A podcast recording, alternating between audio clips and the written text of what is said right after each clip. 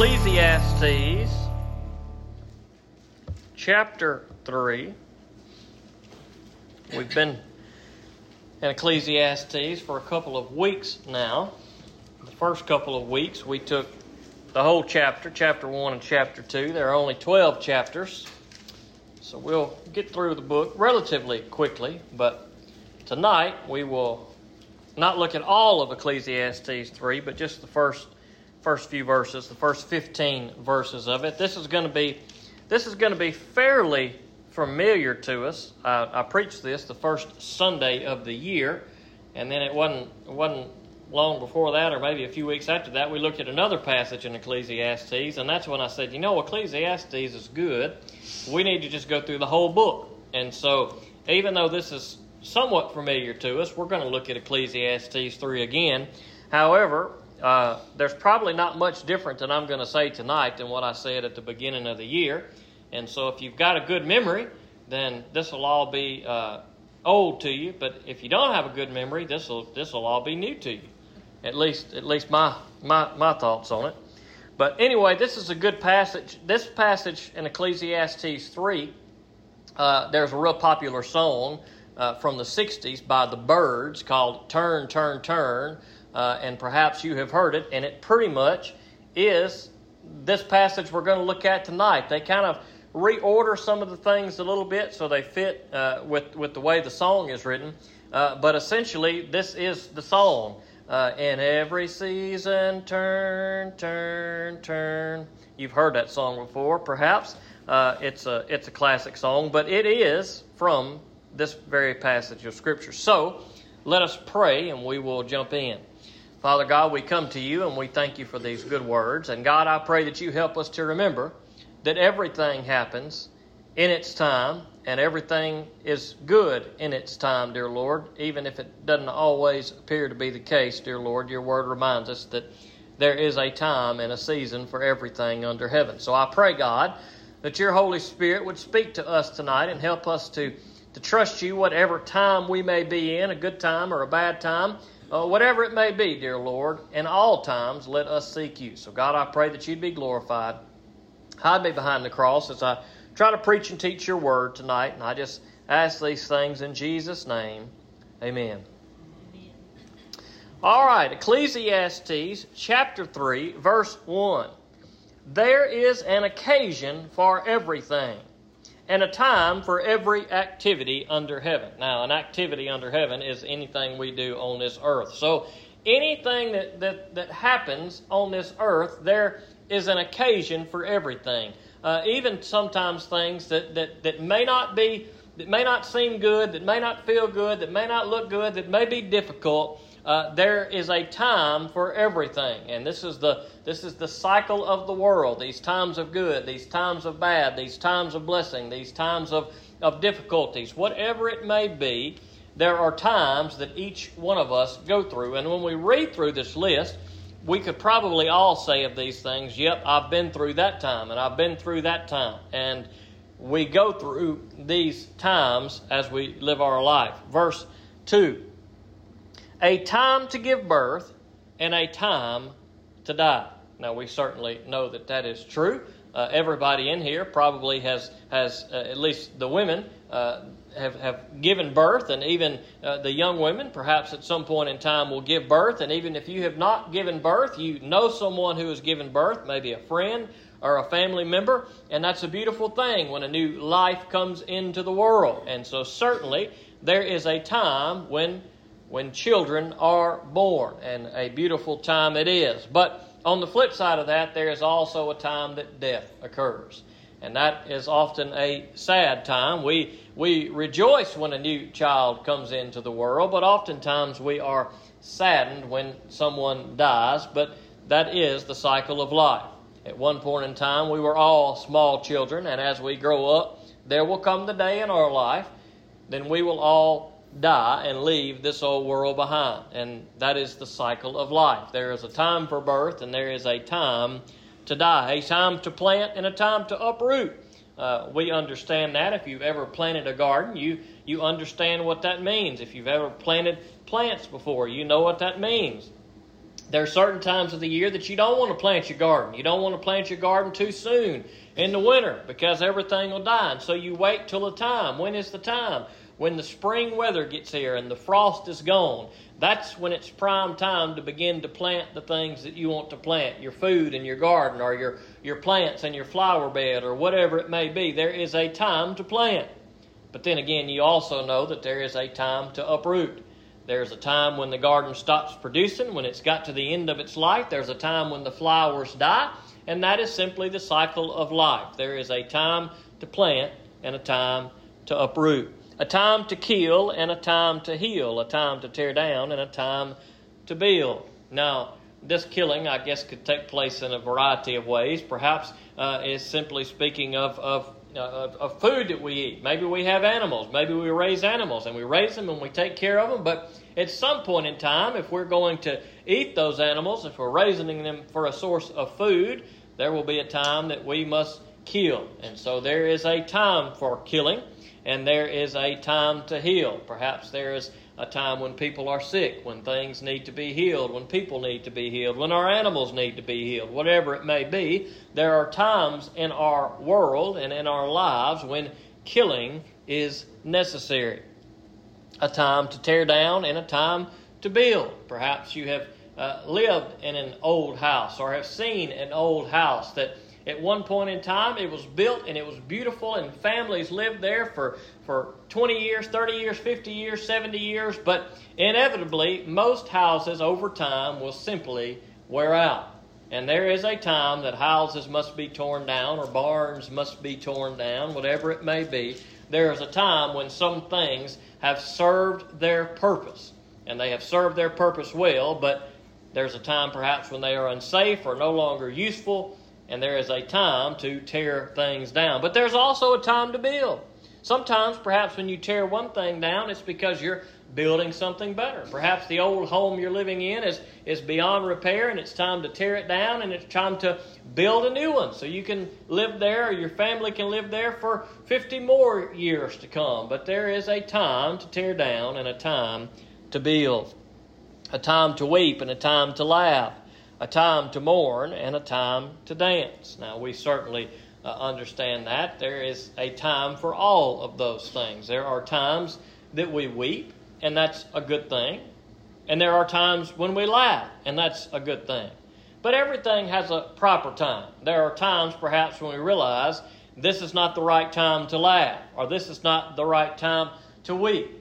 But at the same time, sometimes we weep at the happy occasion and laugh at the sad occasion. It's not uncommon, perhaps, if you are in a funeral service as you're talking about someone who has passed, maybe a joke or a story is told, and, and very frequently you see people in the midst of a funeral service laughing.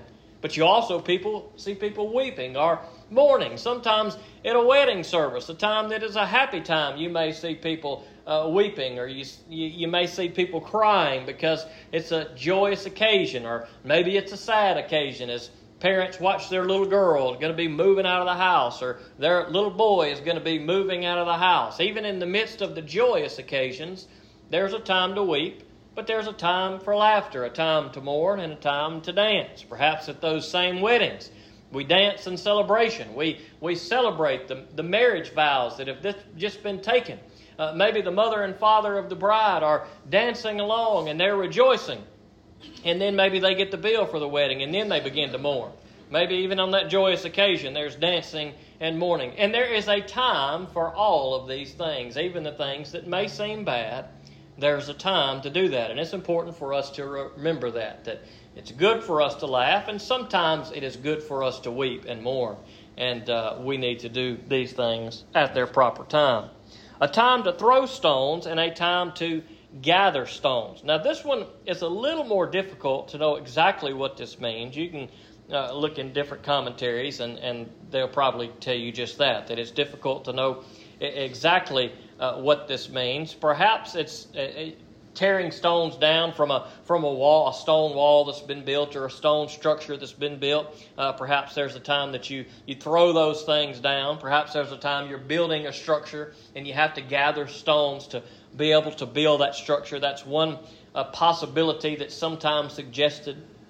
Another possibility is that Uh, perhaps this has to do with, with soil that you want to plant a garden in. You can't plant a garden in rocky soil. Jesus tells us that in one of his parables. And so maybe you've got a, a great spot, but it's full of big rocks or small rocks. And maybe, maybe they're big enough that you can get most of them out. So maybe you go through and you gather all those stones and you get them out of the ground that you want to plant a garden on.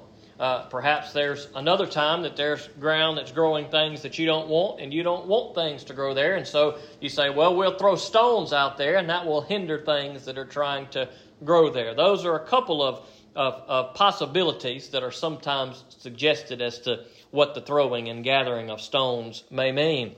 There's a time to embrace and a time to in, avoid embracing. Sometimes people simply need a good hug. There are some times when people in the midst of their struggles or hard times, or, or maybe it's a joyous occasion and you just want to tell somebody you love them, there's a time for an embrace. There's a time for a hug.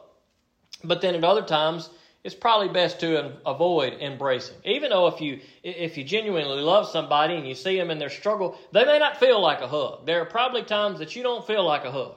You don't want nobody to hug you. Maybe, maybe as a husband, you've you've done something to your wife or said something, or know you've done something you shouldn't have done. Well, it's good to hug your wife, but if you done gone and messed up, then perhaps you need to just give her a distance. There's a time to embrace, and there's a time to avoid embra- uh, embracing. And so we need to be careful that we know which time is which, so that we don't embrace.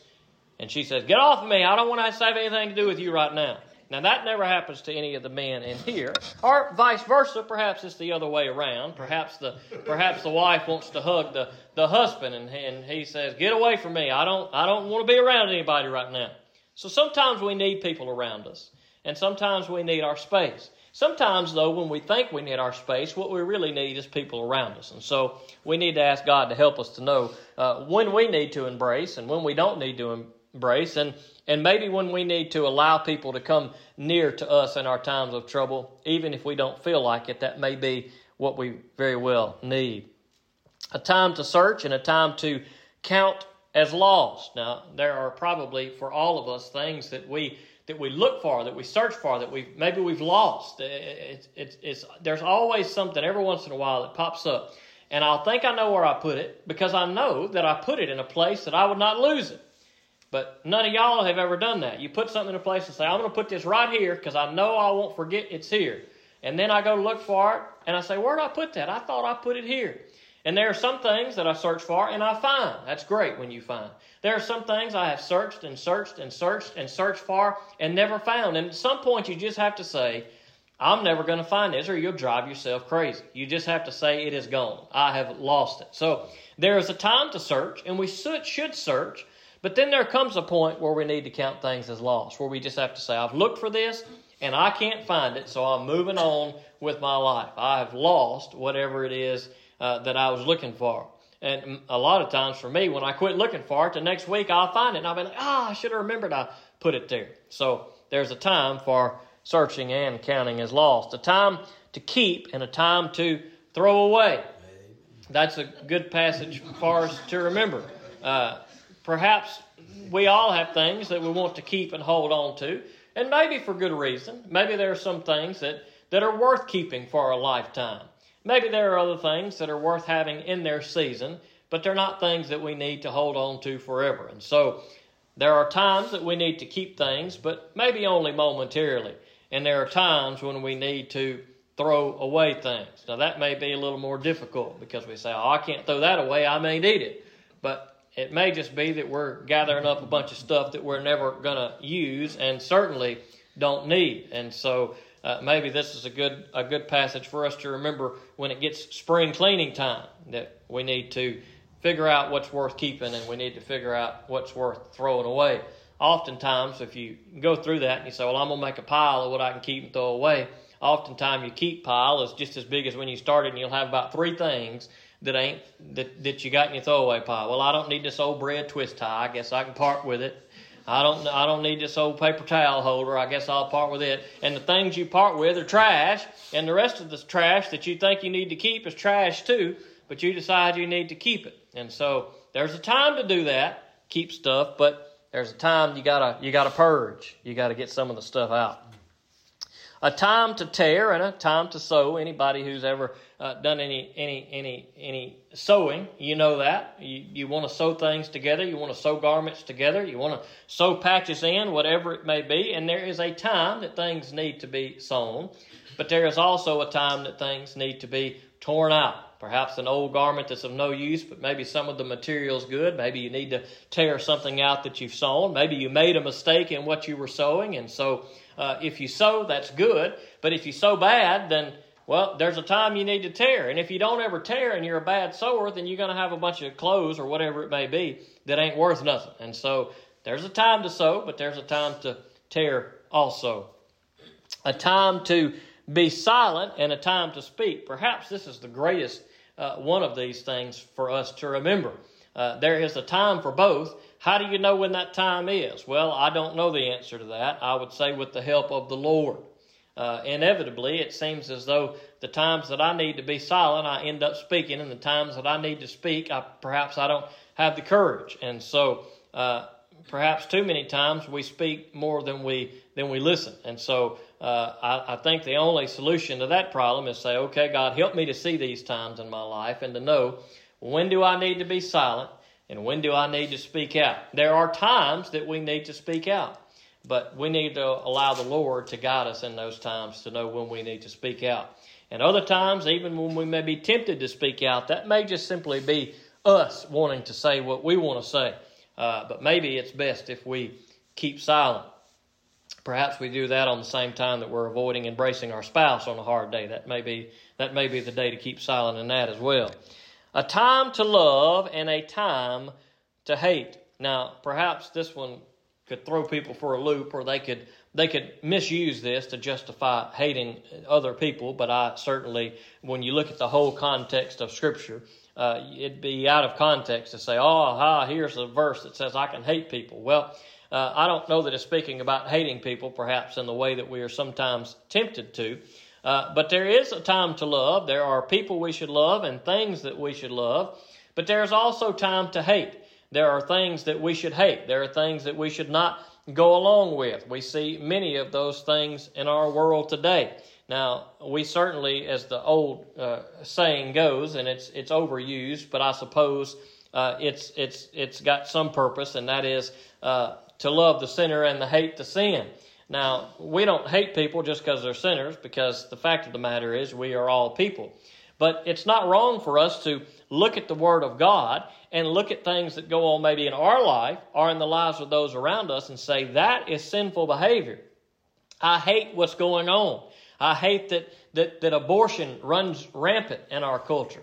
I hate that, that, that people are, are deceived and confused, and men think they want to be women, and women think they want to be men. I hate that, that parents uh, push these, these types of things onto their children. These are not good things. These are, these are sinful things. And it's, and it's right for us to hate these things and say we don't want to stand for these things. And these are just a couple of examples, but there are plenty of sins, sins that you and I commit or others commit, and, and we should never love sin. We should always hate sin.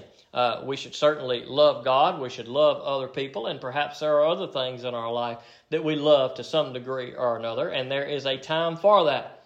But there is also a time to take a stand. There is also time to say, Look, I hate these things that are taking place a time for war and a time for peace. Now, it is inevitable uh, that in this world, as long as this world exists, there is going to be times of war and times of peace. That is never going to change. That has been throughout the Old Testament. That has been throughout all of Scripture. That has been throughout from the end of Scripture to this point, and it will always be, so long as this world exists, there will be wars that will take place. And so uh, there's ups and downs. There's seasons of peace and there's times of war. And uh, we've seen those in our lifetime. And those who have come before us have seen those wars. Sometimes they are far off, sometimes they are close to home. But there is a time for that. That is the cycle of the world, that is the cycle of life. There is a time for war, but there is a time for peace. Now, we long for those times of peace, but really the only peace that we're going to find is in the Lord.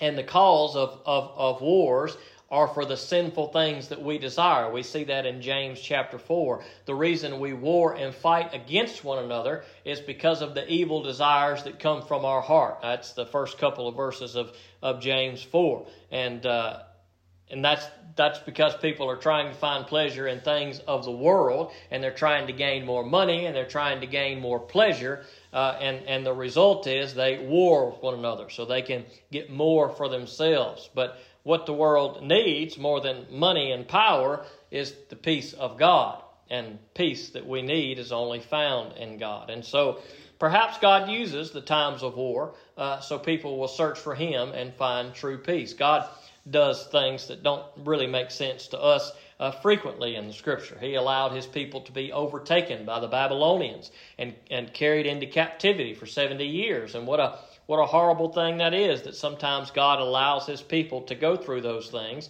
But sometimes, even in the midst of bad things like war and being captured, uh, that causes people to turn their focus to the Lord. Uh, and, and God is good. And then instead of just destroying sinful people, He says, Well, let me try to do something to get their attention so that they will turn back to me. And I believe God probably still allows those things to happen in our world today. Verse 9 What does the worker gain from his struggles? I have seen the task that God has given people to keep them occupied. He has made everything appropriate in its time. Now, that's an interesting verse there verse 11. He has made everything appropriate in its time. At the proper time, everything that occurs is appropriate. And so, even some things that are difficult, even some things that are bad, God has made everything appropriate in its time. And so, whatever we may go through in our lifetime and whatever those who come after us will go through, it's right in the time that God has allowed it to take place. Uh, he has also put eternity in their hearts. But man cannot discover the work God has done from beginning to end. And so here's this idea that even in humanity, a humanity that may not even know who God is or rejects God, uh, many people who would reject God still feel like there's something bigger in this world. There's something more than what this world has to offer. God has placed that idea of something bigger, of that eternity in our hearts. But but even those who know God and seek God, uh, we don't really understand maybe what that exactly looks like. Even though God has put that in our hearts, man cannot discover the work God has done from beginning to end. So God's work is too is too big for us. It's too great for us. It's too amazing for us. I mean, we understand God in a in a very limited way uh, because we just as humans we just can't we can't even fathom the grace of God and the glory of God and the power of God. And so, even what we know is good, but what we know really pales in comparison to what we will know when we're in the presence of God. So, even if we know that God is eternal, we still don't really know God for all that He is. Verse 12 I know that there is nothing better for them than to rejoice and enjoy the good life, or enjoy the good things of life or en- enjoy uh, the good of life. Perhaps your translations say something a little different there. It is also the gift of God whenever anyone eats, drinks, and enjoys all his efforts. Now, we've already seen some similar language to that in the first two chapters. So, when all is said and done, uh, all the good times and the bad times and all the different times that we have, there's this conclusion that he comes to that at the end of the day, life is full of struggles, and so just enjoy the life that you can. At the end of the day, you can sit down and you can eat and you can drink and you can enjoy the work of all of your efforts. And that's that's really all we can look forward to. We need to find joy in those small things that God has blessed us with and be content in those things. Uh, verse 14 I know that all God does will last forever. There is no adding to it or taking from it. God works so that people will be in awe of Him.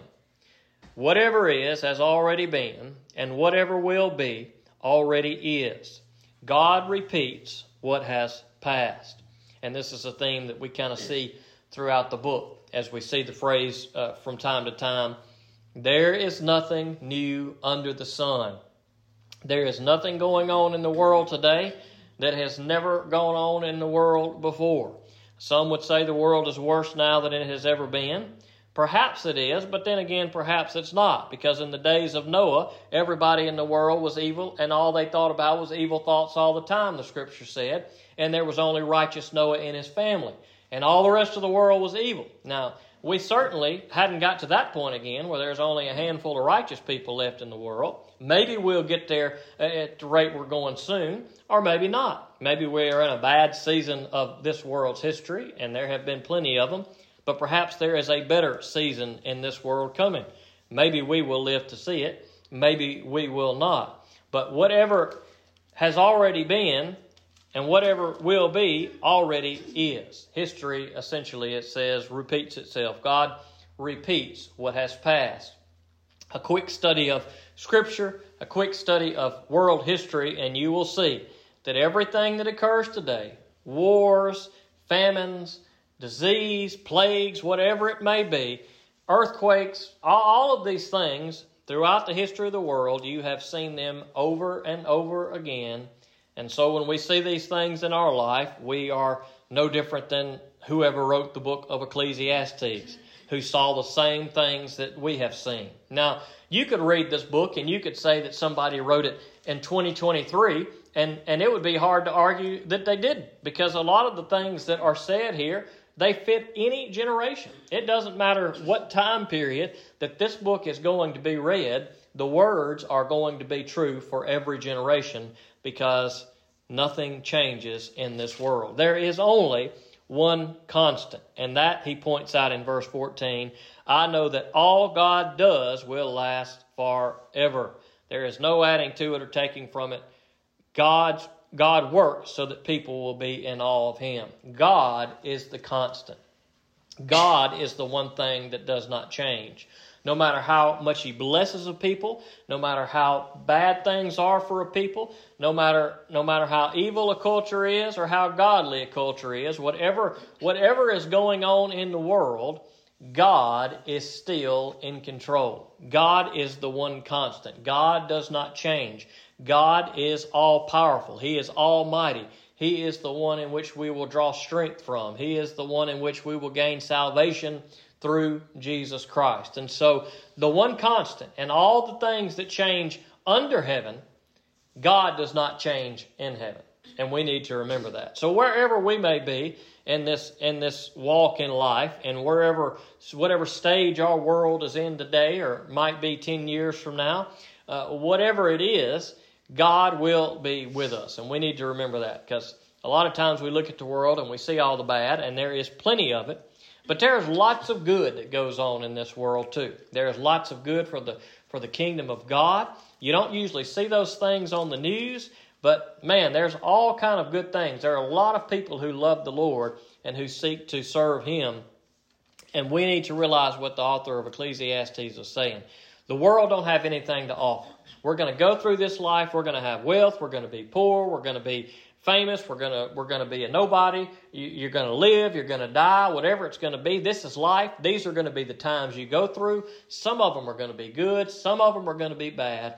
But at the end of it all, we will all stand before God, and that's what He says at the end of the book. When all is said and done, there is one thing that remains: to know who God is, to fear Him, and to keep His commands. And that's what we want to do. Let's pray. Father God, we come to you and we thank you for these good words and. Dear Lord, we know that there are times for everything, even the things that we don't really enjoy. But God, whatever time we are in today or maybe in in the future, help us through those times, dear Lord. Let us be in awe of you to know that you are in control, dear Lord.